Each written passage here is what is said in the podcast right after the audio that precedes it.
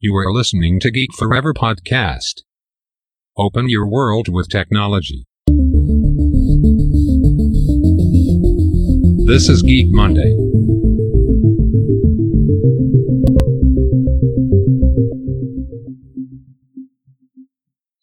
สวัสดีครับ ผมดนทราดนจากดอดนบล็อกนะครับ และนี่คือรายการ Geek Monday ครับสำหรับรายการนี้นะครับจะเป็นรายการแรกนะครับ ทางช่องพอดแคสต์ของผมนะครับ โดยกล่าวเกี่ยวกับเรื่องของเทคโนโลยี AI Machine Learning Blockchain แล้วก็เทคโนโลยีใหม่ๆนะครับที่กำลังมีผลกระทบกับชีวิตประจำวันของเรานะครับสำหรับ episode แรกนะครับ ผมจะพูดถึงระบบ recommendation model นะครับกับความสำคัญของสื่อยุคใหม่นะครับครับก่อนอื่นเลยนะครับ ผมจะขอย้อนไปดูประวัติของระบบ recommendation model นะครับ หรือระบบแนะนำข้อมูลผลิตภัณฑ์หรือผู้คนนะครับ ซึ่งเท่าที่มีข้อมูลนะครับ น่าจะเกิดในช่วงทศวรรษที่ 1990 นะครับ ซึ่งระบบนี้อาจจะไปแนะนำพวกสินค้านะครับ CD เพลงหรือผลิตภัณฑ์ต่างๆนะครับ เว็บไซต์ยักษ์ใหญ่อย่าง Amazon นะครับ ที่เริ่มนำมาใช้เป็นเจ้าแรกนะครับ ซึ่งต้องบอกว่าระบบ recommendation model พวกนี้นะครับ ก็เป็นถือว่าเป็น key feature หลักเลยนะครับ ของเว็บไซต์อ่า e-commerce ในในยุค 1990 นะครับ ที่ทำให้ยอดขายสินค้านี่เพิ่มขึ้นมาอย่างชัดเจนนะครับ ระบบ recommendation model ก็คือการแนะนำนะครับ ให้ user สมมุติเลือกสินค้าชิ้นหนึ่งนะครับ มีการแนะนำว่าสินค้าไหนที่ user ควรจะซื้อต่อนะครับ ตอนนั้นระบบ recommendation model เนี่ยจะเป็นโมเดลแบบง่าย ๆนะครับ โดยอาศัยข้อมูลทางสถิติต่างๆนะครับ มามาทำการ recommend ให้กับลูกค้านะครับที่เข้ามาช้อปปิ้งทางเว็บไซต์ออนไลน์นะครับ คราวนี้ถ้าเราลองไปเปรียบเทียบกับร้านค้าแบบออฟไลน์นะครับผมขอยกตัวอย่างเป็นร้านหนังสือแล้วกันนะครับการแนะนำร้านหนังสือเนี่ยก็จะมี shelf ที่ที่วางหนังสือแนะนำให้กับลูกค้านะครับ แต่จุดอ่อนของมันคืออะไรนะครับ ก็คือมันเป็นการแนะนำให้กับลูกค้าทุกคนที่เข้ามาในร้านนะครับ มันไม่สามารถระบุ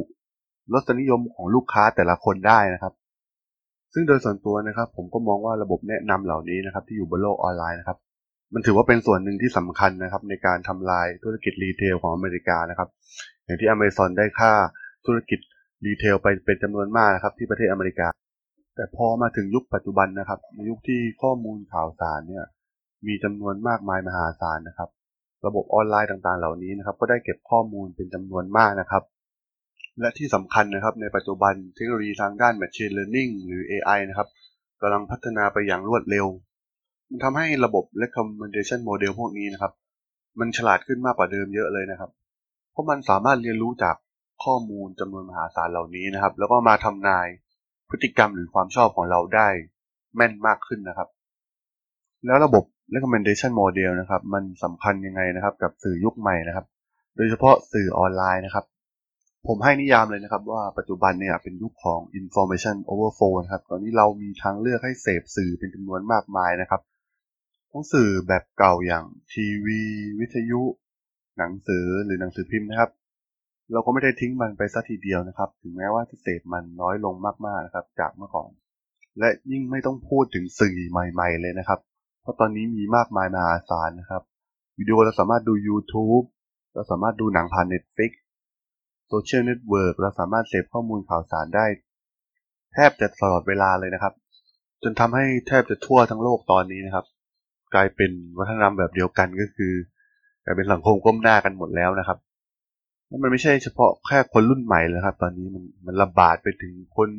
ยุคเก่า คุณพ่อคุณแม่คุณปู่คุณย่านะครับ ก็มีลักษณะเดียวกันแล้วนะครับ ก็คือมาติดอุปกรณ์หน้าจอบนมือถือนะครับเสพข่าวเสพข้อมูลต่างๆนะครับ ผ่านมือถือนะครับ เดี๋ยวนี้พ่อแม่เนี่ย อาจจะไปไกลกว่าเราแล้วก็ได้นะครับ ซึ่งสาเหตุสำคัญนะครับ ที่ทำให้สื่อเก่าเนี่ยทยอยปิดตัวลงไปเรื่อยๆนะครับ จากที่เราได้เห็นข่าวนะครับ ไม่ว่าจะเป็นช่องรายการทีวี หนังสือพิมพ์ นิตยสารนะครับ ทยอยปิดหัวไปเรื่อยๆนะครับ ก็ต้องเข้าใจนะครับว่าเวลามนุษย์ตอนนี้มันมี 24 ชั่วโมงเท่ากันทุกคนครับ เวลาของเราเนี่ยไม่เคยเปลี่ยนแปลงนะครับ แต่ว่าทางเลือกในการเสพเนี่ยมันมีเพิ่มมากขึ้นมหาศาลนะครับโดยเฉพาะสื่อยุคใหม่เนี่ยนะครับ มันมันเริ่มแตกเซกเมนต์ไปแบบย่อยลงเรื่อยๆนะครับ ตามความสนใจของแต่ละคนนะครับ บางคนอาจจะชอบต้นไม้ บางคนอาจจะชอบดำน้ำบางคนชอบหนังสือ มันมีทางเลือกให้เราเสพมากมายนะครับ ในปัจจุบันแล้วการกระโจนเข้ามาสร้างสื่อใหม่ๆ เดี๋ยวนี้มันทำง่ายนะครับ การเปิด YouTube ช่องของตัวเองคลิกไม่กี่ทีก็สามารถเปิดได้นะครับ การเปิดเพจ ให้ความรู้ มันก็สามารถเปิดได้ง่ายๆครับ มันทำให้ทุกคนสามารถเข้ามาสร้างสื่อได้นะครับด้วยช่องทางง่าย ๆนะครับ และมันได้กลายเป็นศึกแย่งเวลานะครับ ว่าสื่อเจ้าใดที่จะสามารถแย่งเวลาของผู้ใช้งานได้มากกว่ากันครับ และการที่จะให้ผู้ใช้นะครับ จะอยู่กับเรานานๆครับ มันมันสามารถทำได้หลายวิธีนะครับ ซึ่งวิธีหนึ่งก็คือระบบ recommendation model นะครับ เป็นสิ่งสำคัญอย่างหนึ่งที่จะดึงดูดให้ user อยู่กับเราได้นานขึ้นนะครับผมจะขอเปรียบเทียบง่ายๆเลยนะครับระหว่าง ตัวอย่างอย่างเช่นทีวีกับ Netflix นะครับทีวีเนี่ยรายการต่างๆนะครับจะจัดโดยจัดขึ้นโดยมนุษย์มีการวางผังรายการล่วงหน้าไว้อยู่แล้วนะครับ ซึ่งอาจจะมีการแนะนำรายการอื่นๆ หรือว่าละครที่น่าสนใจบ้างนะครับ ผ่านการโฆษณานะครับ แต่ปัญหาใหญ่ก็คือการโฆษณาแบบนี้นะครับ มันจะกระจายไปถึงทุกคนนะครับ โดยโดยเป็นแพทเทิร์นเดียวกัน ไม่สามารถระบุไปยังกลุ่มบุคคล หรือว่าเฉพาะบุคคลได้ครับ แต่ตัว Netflix เองเนี่ยครับจะจะอ้างอิงจากล็อกอินของ User นะครับโดยโดยการ recommend เนี่ยจะเป็นการแนะนำตามตาม User นั้นๆครับดูจากพฤติกรรมการการดูซีรีส์ของเขาการดูด็อกิเมนทารีของเขาหรือว่าการดูหนังของเขานะครับว่าเขาชอบหนังสไตล์ไหนก็จะนำเอาหนังที่เกี่ยวข้อง หรือว่าซีรีส์ที่เกี่ยวข้องเนี่ยมาแนะนำต่อนะครับ ซึ่งตรงนี้ความได้เปรียบอีกอย่างหนึ่งของพวกระบบใหญ่ๆแพลตฟอร์มใหญ่ๆอย่าง Netflix นะครับก็คือ พวกเขาจะมีระบบ AI แล้วก็มีคอมพิวเตอร์อัลกอริทึมในการเลือกระบบแนะนำเหล่านี้นะครับมาให้ User ซึ่งจะให้ความแม่นยำที่มากกว่าการคัดเลือกโดยมนุษย์นะครับ ตรงนี้ถ้าใครเป็นสมาชิก Netflix เนี่ยก็จะพอรู้นะครับ บางทีเราคิดจะดูซีรีส์แค่เรื่องเดียวนะครับ แต่พอดูจบปุ๊บมีแนะนำซีรีส์ที่น่าสนใจนะครับทำให้เราอยู่ดูต่อนะครับ อยู่กับแพลตฟอร์มของเขานานมากนะครับ ซึ่งเราจะเห็นนะครับว่าการมีระบบ recommendation model ที่ดีนะครับ ก็จะทำให้เราผูกติดกับแพลตฟอร์มนั้นนานขึ้นนะครับ ซึ่งการที่จะดึงลูกค้านะครับ ให้อยู่แพลตฟอร์มเรานานขึ้นนะครับ ผมมองว่ามันเป็นปัจจัยสำคัญอย่างหนึ่งของสื่อยุคใหม่นะครับ ไม่ว่าจะเป็นตัวเว็บไซต์เอง หรือว่าโซเชียลเน็ตเวิร์กหรือว่าทีวีเองก็ตามนะครับออย่างตัว Facebook เองนะครับระบบแนะนำของมันก็คือ การแสดง feed ในหน้าจอ home ของเรานะครับ ก็คือมันจะคัดเลือกคอนเทนต์ที่เราสนใจจริง ๆ จากเพื่อนเราหรือจากเพจที่เราไปไลค์นะครับ ซึ่งตัวนี้ก็ถือเป็นระบบ recommendation model อย่างหนึ่งนะครับ ที่ Facebook ใช้เพื่อให้เราสามารถออยู่กับ Facebook ให้นานที่สุดนะครับ ในแต่ละวัน อย่าง Facebook เนี่ยครับชัดเจนนะครับว่าเป็นโมเดลการหารายได้จากการโฆษณานะครับ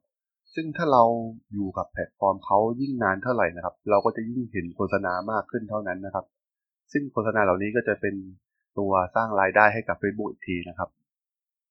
แม้กระทั่งเว็บไซต์ข่าวหรือว่าบล็อกส่วนตัวก็ตามนะครับ ผมมองว่าระบบ recommendation model ก็มีความสำคัญนะครับ การที่จะให้ user เนี่ยอยู่กับเว็บเราได้นานๆนะครับ เราก็ต้องมีระบบการแนะนำโพสต์ แนะนำเนื้อหาที่น่าสนใจที่เกี่ยวข้องกับสิ่งที่เขากำลังอ่านอยู่นะครับ เพื่อที่จะให้ผู้อ่านนะครับอยู่กับเว็บไซต์เราให้นานที่สุดนะครับ ซึ่งการอยู่นานมันก็ยิ่งทำให้เรามีโอกาสสร้างรายได้เพิ่มมากขึ้นนะครับ ไม่ว่าจะเป็นจากการโฆษณานะครับ หรือว่าจากอย่างอื่นนะครับ ซึ่งจากตัวอย่างที่ผ่านมาในทุกๆสื่อที่ผมยกตัวอย่างนะครับ เราจะเห็นว่าระบบการแนะนำหรือ recommendation model เหล่านี้นะครับ มันจะส่งผลต่อเวลาที่ user อร์อยู่ในระบบเรานะครับ ซึ่งการที่ user อร์อยู่ในระบบเรายิ่งนานที่สุดนะครับ มันก็จะยิ่งสร้างรายได้ให้เรามากที่สุดนะครับผมมี case study ตัวอย่างที่น่าสนใจจากแพลตฟอร์มตัวหนึ่งครับ มันเป็นแพลตฟอร์มเกี่ยวกับการฟังเพลงนะครับ ก็คือ Spotify นะครับ ซึ่งมีระบบ recommendation model ที่น่าสนใจนะครับ ซึ่งส่วนนี้ผมเคยเขียนไว้ในบล็อกส่วนตัวของผมไว้แล้วนะครับ ผมจะขอมายกตัวอย่างให้ให้ฟังอีกครั้งหนึ่งนะครับ มันเป็นเรื่องน่าสนใจมากนะครับ ว่า Spotify ที่เป็นบริษัทเล็กๆ จากสวีเดนนะครับสามารถที่จะโค่นบริษัทยักษ์ใหญ่อย่าง Apple ได้นะครับ โดย Spotify นะครับสามารถครองส่วนแบ่งการตลาดได้ถึงกว่า 40%นะครับของตลาด Music Streaming ทั่วโลกในขณะนี้นะครับ โดยมีจำนวนผู้ใช้งานมากกว่าร้อยล้านคนทั่วโลกนะครับ และมีการเปิดบริการในประเทศไทยด้วยนะครับในตอนนี้ และสาเหตุสำคัญนะครับในการที่ Spotify นะครับเป็นที่รักของนักฟังเพลงทั่วโลกนะครับ ก็น่าจะมาจากระบบ recommendation model เป็นส่วนสำคัญอย่างหนึ่งเลยนะครับ ที่ทำให้ Spotify เติบโตมาได้ถึงเพียงนี้ครับ ซึ่งระบบ recommendation model ของ Spotify นะครับ จะเป็นการแนะนำผ่านเพลย์ลิสต์ต่างๆนะครับ โดยมีการใช้คอมพิวเตอร์อัลกอริทึมนะครับแล้วก็เทคโนโลยีของ Machine Learning นะครับในการสร้างเพลย์ลิสต์เหล่านี้นะครับ ซึ่งการที่ Spotify เติบโตอย่างรวดเร็วได้ขนาดนี้ครับปัจจัยสำคัญของอย่างนึงก็คือระบบเพลย์ลิสต์ที่แนะนำให้เรา ซึ่งมันทำให้เราทุกๆคนครับหลงรัก Spotify ซึ่งมันจะเป็นเพลย์ลิสต์ของการ mix เพลงนะครับประมาณ 30 เพลงนะครับ ซึ่งเพลงส่วนใหญ่เนี่ยเราแทบจะไม่เคยได้ยินมาก่อนนะครับ แต่เราอาจจะชอบ เพลงที่อยู่ในเพลย์ลิสต์ตัวนี้นะครับ ก็คือ Discover Weekly นะครับ ซึ่งมันน่าสนใจมากเลยนะครับ ว่า Spotify เนี่ยรู้ใจเราได้อย่างไรนะครับ ว่าเพลงที่เราจะชอบคือเพลงอะไรนะครับ ทั้งที่เราไม่เคยฟังมาก่อนด้วยซ้ำนะครับ ก่อนอื่นผมจะขอย้อนกลับไปพูดถึงเเรื่องของระบบแนะนำเพลงกันก่อนนะครับ ซึ่งมีมาตั้งแต่ยุคปี 2000 นะครับ ซึ่งบริการแรกที่เรารู้จักน่าจะเป็นบริการของซองซ่านะครับ ตอนนั้นก็ต้องบอกว่า Music Streaming มันยังไม่ได้เกิดเหมือนปัจจุบันนะครับ ตอนนั้นอะจะเป็นแค่เว็บไซต์ออนไลน์ แล้วก็มีการฟังเพลงออนไลน์นะครับ การจัดเพลย์ลิสต์ต่างๆนะครับ จะจัดโดยมนุษย์นะครับ มีคนช่วยสร้างระบบเพลย์ลิสต์ให้กับ user นะครับ โดยจะใช้กูรูด้าน music นะครับมาช่วยจัดเพลย์ลิสต์จากเพลงที่ว่าน่าสนใจนะครับซึ่งลูกค้าเองนะครับ ก็คอยเลือกเพลย์ลิสต์เหล่านี้มาฟังนะครับ ซึ่งบริการแบบนี้ก็จะ work ในช่วงแรก เพราะเราได้ฟังเพลงใหม่ๆ ผ่านระบบเพลย์ลิสต์จากผู้เชี่ยวชาญหรือกูรูด้าน music นะครับ ที่คอยเลือกเพลงให้เราฟังนะครับ แต่มันไม่สามารถให้ประสบการณ์ในรสนิยมของลูกค้าแต่ละคนได้นะครับ ทุกคนต้องมานั่งฟังเพลย์ลิสต์คล้ายๆ กันเหมือนๆกันนะครับ ซึ่งมันอาจจะไม่ถูกจริตสำหรับบางคนนะครับ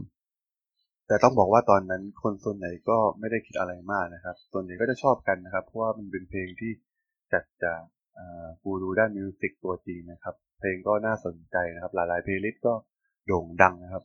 ซึ่งหลังจาก Songza ได้รับความนิยมนะครับ ก็ได้เกิดบริการใหม่ขึ้นมานะครับซึ่งซึ่งก็คือ Pandora นะครับ Pandora เนี่ยได้สร้างบริการคล้ายๆกันนะครับ แต่มีการปรับแต่งบางอย่างนะครับ เริ่มมีการเพิ่มระบบแท็กให้กับเพลงนะครับ โดยผู้ใช้สามารถที่จะสร้างแท็กเพื่อกำหนดคุณสมบัติของแต่ละเพลงได้นะครับ เพื่อให้สามารถฟิลเตอร์เพลงได้ง่ายขึ้น แล้วก็สามารถที่จะสร้างเพลย์ลิสต์จากเพลงที่มีแนวทางคล้ายๆ กันได้ง่ายขึ้นกว่าเดิมนะครับ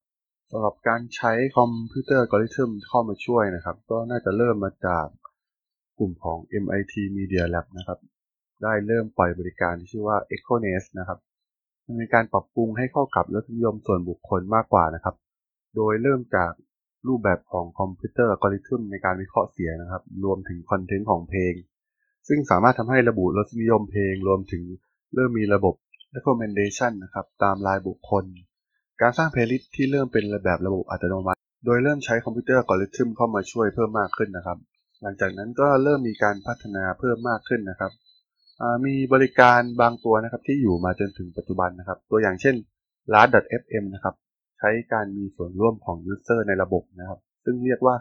collaborative filtering นะครับ ที่ช่วยในการระบุเพลงที่ user น่าจะชอบได้ในขณะนั้นได้ครับ แต่ในขณะที่บริการเหล่านี้นะครับ เน้นในเรื่องของ music recommendation อย่างเดียว แต่ Spotify ที่เปิดบริการหลัง แต่มาพร้อมด้วย engine พิเศษนะครับ ที่สามารถที่จะรับรู้รสนิยมการฟังเพลงของ user ได้แบบรายบุคคล และมีความแม่นยำในการจำแนกรสนิยมการฟังเพลงได้มากกว่าบริการอื่นๆนะครับ แล้ว Spotify สามารถทำเรื่องแบบนี้ได้อย่างไร ผมจะขอยกตัวอย่างการทำงานของฟีเจอร์สำคัญก็คือ Discover Weekly ของ Spotify นะครับ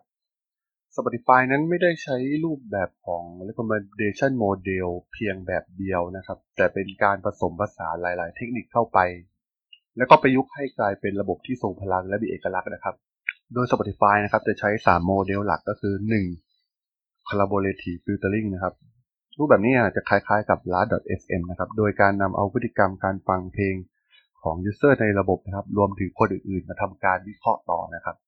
สำหรับ 2 นะครับก็จะเป็นการประมวลผลทางด้านภาษานะครับ โดยจะใช้เทคนิคของ NLP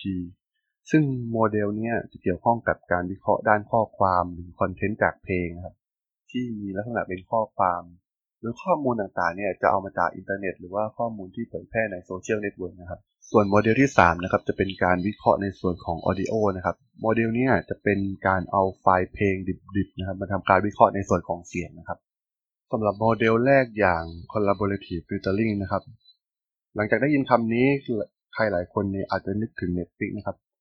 Netflix นั้นเป็นบริการแรก ๆ ที่ใช้ collaborative filtering ในการสร้าง recommendation model นะครับ โดยจะใช้รูปแบบการให้ดาวตามเรตติ้งของหนัง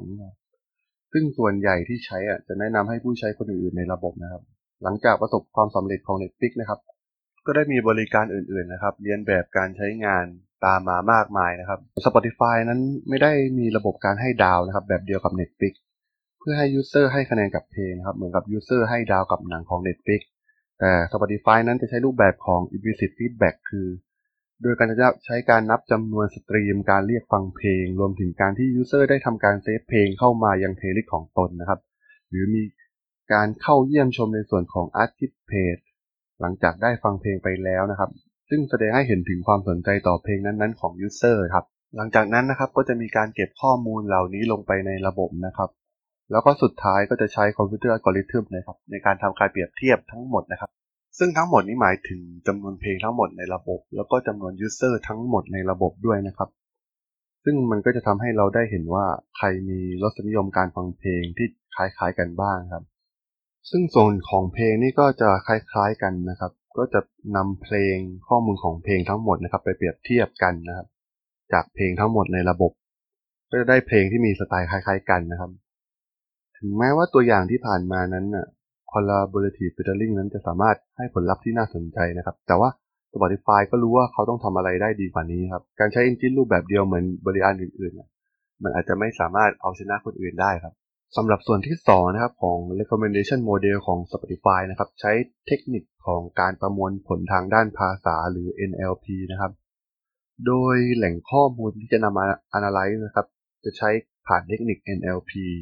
ดยจะใช้ข้อมูลของแท็กใน Data ของเพลงนะครับ แล้วข้อมูลเอามาจากไหนนะครับ ก็ต้องบอกว่าเอามาจากข้อมูลที่อยู่ในออนไลน์นะมาจากเรื่องของข่าวนะครับ ที่มีการเขียนบล็อก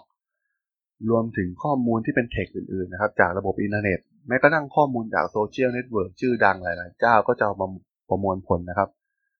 ซึ่งเทคนิคนี้นะครับจะเป็นการใช้ความสามารถของคอมพิวเตอร์ในการวิเคราะห์ข้อความเทคนะครับ โดยส่วนใหญ่จะใช้ วิธีที่เรียกว่า sentiment analysis นะครับ โดยรูปแบบการทำงานเบื้องหลังของ NLP ที่ Spotify ใช้นะครับ Spotify จะมีบอทนะครับ คล้ายๆกับที่ Google ใช้ในการ index ข้อมูล Data เพื่อมา index ให้ User ทำการค้นหาในผลการค้นหาของ Google นะครับ แต่ว่า Spotify นั้นจะโฟกัสไปที่บล็อก หรือว่างานเขียนที่เกี่ยวข้องกับวงการเพลงเท่านั้นนะครับ และนำมาวิเคราะห์ว่าผู้คนในอินเทอร์เน็ตเนี่ยกำลังพูดถึงศิลปินหรือเพลงนั้นๆ อย่างไรนะครับ ซึ่งตรงนี้มันก็สามารถบอกได้นะครับ ว่าเพลงไหนกำลังฮิตติดกระแสอยู่ในขณะนั้นนะครับ ซึ่งการเก็บข้อมูลเหล่านี้ก็จะมาคำนวณผ่านคอมพิวเตอร์อัลกอริทึมอีกครั้งหนึ่งนะครับ โดยจะมาจัดลำดับตามสกอร์ โดยมีการแบ่งคะแนนตามความนิยมของศิลปินหรือว่าเพลงนั้นๆนะครับ ซึ่งข้อมูลของแต่ละเพลงที่ทำการเก็บข้อมูลมานะครับ ก็จะนำมาเปรียบเทียบว่าเพลงใดมีสไตล์คล้าย ๆ กับเพลงใดนะครับ ซึ่งจะส่งผลต่อการแนะนำให้กับ user ที่ใช้งานได้ตรงรสนิยมของ user นั้นๆ ด้วยนะครับ หลายๆท่านนะครับ อาจจะคิดว่าแค่ 2 โมเดลข้างต้น ก็สามารถจะวิเคราะห์ข้อมูลของเพลงและ user ได้อย่างมีประสิทธิภาพแล้วนะครับ แต่ว่า Spotify ได้เพิ่มในส่วนของการวิเคราะห์ด้านเสียงนะครับ โดยใช้ไฟล์ดิบๆของ เพลงมาวิเคราะห์นะครับ เพื่อเพิ่มความแม่นยำในการแนะนำเพลงให้มีความแม่นยำมากที่สุดนะครับ และที่สำคัญนะครับมันเป็นการเปิดประสบการณ์ในการฟังเพลงใหม่ ๆ ที่เราไม่เคยเจอได้ด้วยนะครับ เพราะว่าหากเราใช้เพียงแค่สองโมเดลแรกนะครับ ลองสมมุติว่าถ้ามีเพลงที่เราคิดว่าเพราะมากๆอยู่ใน Spotify ครับ แต่อาจจะเป็นเพลงจากศิลปินหน้าใหม่ที่ยังไม่ดัง ซึ่งในจำนวนนี้อาจจะมีคนฟังแค่ 50 คนนะครับทำให้ระบบแรกอย่าง collaborative filtering นะครับ อาจจะยังไม่ได้ผลเท่าที่ควรนะครับเพราะยังมีคนน้อยคนที่ฟังเพลงดังกล่าวนะครับ และเมื่อลองใช้โมเดลที่2นะครับ ในการวิเคราะห์ด้านข้อความนะครับ ก็ยังไม่มีใครพูดถึงเพลงดังกล่าวในอินเทอร์เน็ตเลยนะครับทำให้เทคนิคของ NLP เนี่ยไม่สามารถที่จะไปวิเคราะห์ได้นะครับ แต่ว่า การวิเคราะห์จากไฟล์เพลงดิบๆนะครับ หรือว่าเรียกว่า raw audio model นะครับ มันสามารถมาปิดจุดอ่อนในส่วนนี้ของ Spotify ได้นะครับ ไม่ว่าเพลงมันจะใหม่แค่ไหนนะครับ หรือเพลงฮิตนั้นก็สามารถที่จะทำให้เพลงดังกล่าวขึ้นไปอยู่ใน Discover Weekly ได้เหมือนกันครับ โดยเทคนิคนี้นะครับจะเอาตัวไฟล์ดิบๆของเพลงนะครับ มาทำการโปรเซสนะครับ หลังจากนั้นจะให้เทคนิค ของการใช้ Machine Learning นะครับ เข้ามาทำความเข้าใจกับคุณลักษณะต่างๆ ของเพลงนะครับ ตัวอย่างเช่น Time Signature ของเพลงนะครับ หรือว่าคีย์เพลง หรือว่าจังหวะของเพลงนะครับ เราสามารถนำเทคนิคของ Machine Learning มาเรียนรู้คุณสมบัติพวกนี้ของเพลงได้นะครับ จากตัวไฟล์ครับ ซึ่งหลังจากเข้าใจคุณลักษณะของเพลงของทั้ง 3 โมเดลแล้วนะครับ Spotify ก็จะนำข้อมูลต่างๆ เหล่านี้นะครับ ไปวิเคราะห์ เพื่อทำการเปรียบเทียบเพลง ซึ่งสามารถทำให้ User เนี่ยได้รับเพลงที่มีรสนิยมคล้ายๆกันนะครับ โดยนำข้อมูลจากประวัติการฟังเพลงของ User นั้นๆ มาเปรียบเทียบกับเพลงใหม่ ๆ ที่ได้ทำการวิเคราะห์ผ่าน Raw Audio Model ครับ ซึ่งการประกอบกันนะครับของทั้ง 3 โมเดลนั้นนะครับได้สร้างความแตกต่าง แล้วก็ประสิทธิภาพให้กับฟีเจอร์ของ Discover Weekly ซึ่งเป็นเพลย์ลิสต์ของ Spotify ที่มีความแตกต่างจากบริการฟังเพลงออนไลน์อื่น ๆ นะครับ แล้วก็ทำให้ User ต่างหลงรัก Spotify ครับ จะเห็นได้ว่านะครับ ทุกอย่างที่ Spotify ได้ดีไซน์แล้วก็สร้างขึ้นมานะครับ มันเป็นการช่วยให้ User ที่ใช้งานรู้สึกสะดวกที่สุด แล้วก็สามารถทำงานได้อย่างมีประสิทธิภาพมากที่สุดเราเห็นได้ว่าตัวอย่างของ Spotify นะแม้ว่า Spotify จะเปิดบริการมาทีหลังนะครับ แต่ว่าก็สามารถต่อกรกับยักษ์ใหญ่อย่าง Apple Music ได้อย่างไม่เป็นรองนะครับ เพราะระบบหลังบ้านที่มีความแข็งแกร่งนะครับ แล้วก็มีการใช้ Machine Learning หรือ AI มาช่วยในการพัฒนาบริการนั้นก็ได้ช่วยเพิ่มสร้างความแตกต่างให้กับบริการของ Spotify นะครับ รวมถึงการสร้างฟีเจอร์ที่สามารถตอบโจทย์ให้กับ User นะครับทำให้ User ต่างหลงรักและยอมเปลี่ยนมาใช้ Spotify กว่าร้อยล้านคนในขณะนี้นะครับ แล้วก็ตอนนี้ก็กำลังเจริญเติบโตขึ้นเรื่อยๆนะครับสำหรับผู้ใช้งานของ Spotify สำหรับเรื่องของ Spotify นะครับ ก็เป็นตัวอย่างเล็กๆนะครับ ที่เราเห็นถึงพลังของระบบ recommendation model นะครับ ที่มีผลต่อสื่อนะครับ ไม่ว่าจะสื่อจะเป็นรูปแบบใดนะครับ ทั้งวิดีโอ การฟังเพลงโซเชียลเน็ตเวิร์กหรือว่าตัวเว็บไซต์เองนะครับ ระบบ recommendation model นะครับ มันมีความสำคัญมากๆนะมันช่วยให้ user นะครับ อยู่กับระบบของเราได้นานที่สุดนะครับ แล้วก็ยิ่ง user อยู่นานที่สุด เราก็สามารถ สร้างรายได้จากแพลตฟอร์มของเราได้มากที่สุดเช่นกันครับสำหรับท่านผู้ฟังที่สนใจเรื่องเทคโนโลยีใหม่ ๆ นะครับ ก็รบกวนฝากติดตามช่องพอดแคสต์ของผมด้วยแล้วกันนะครับ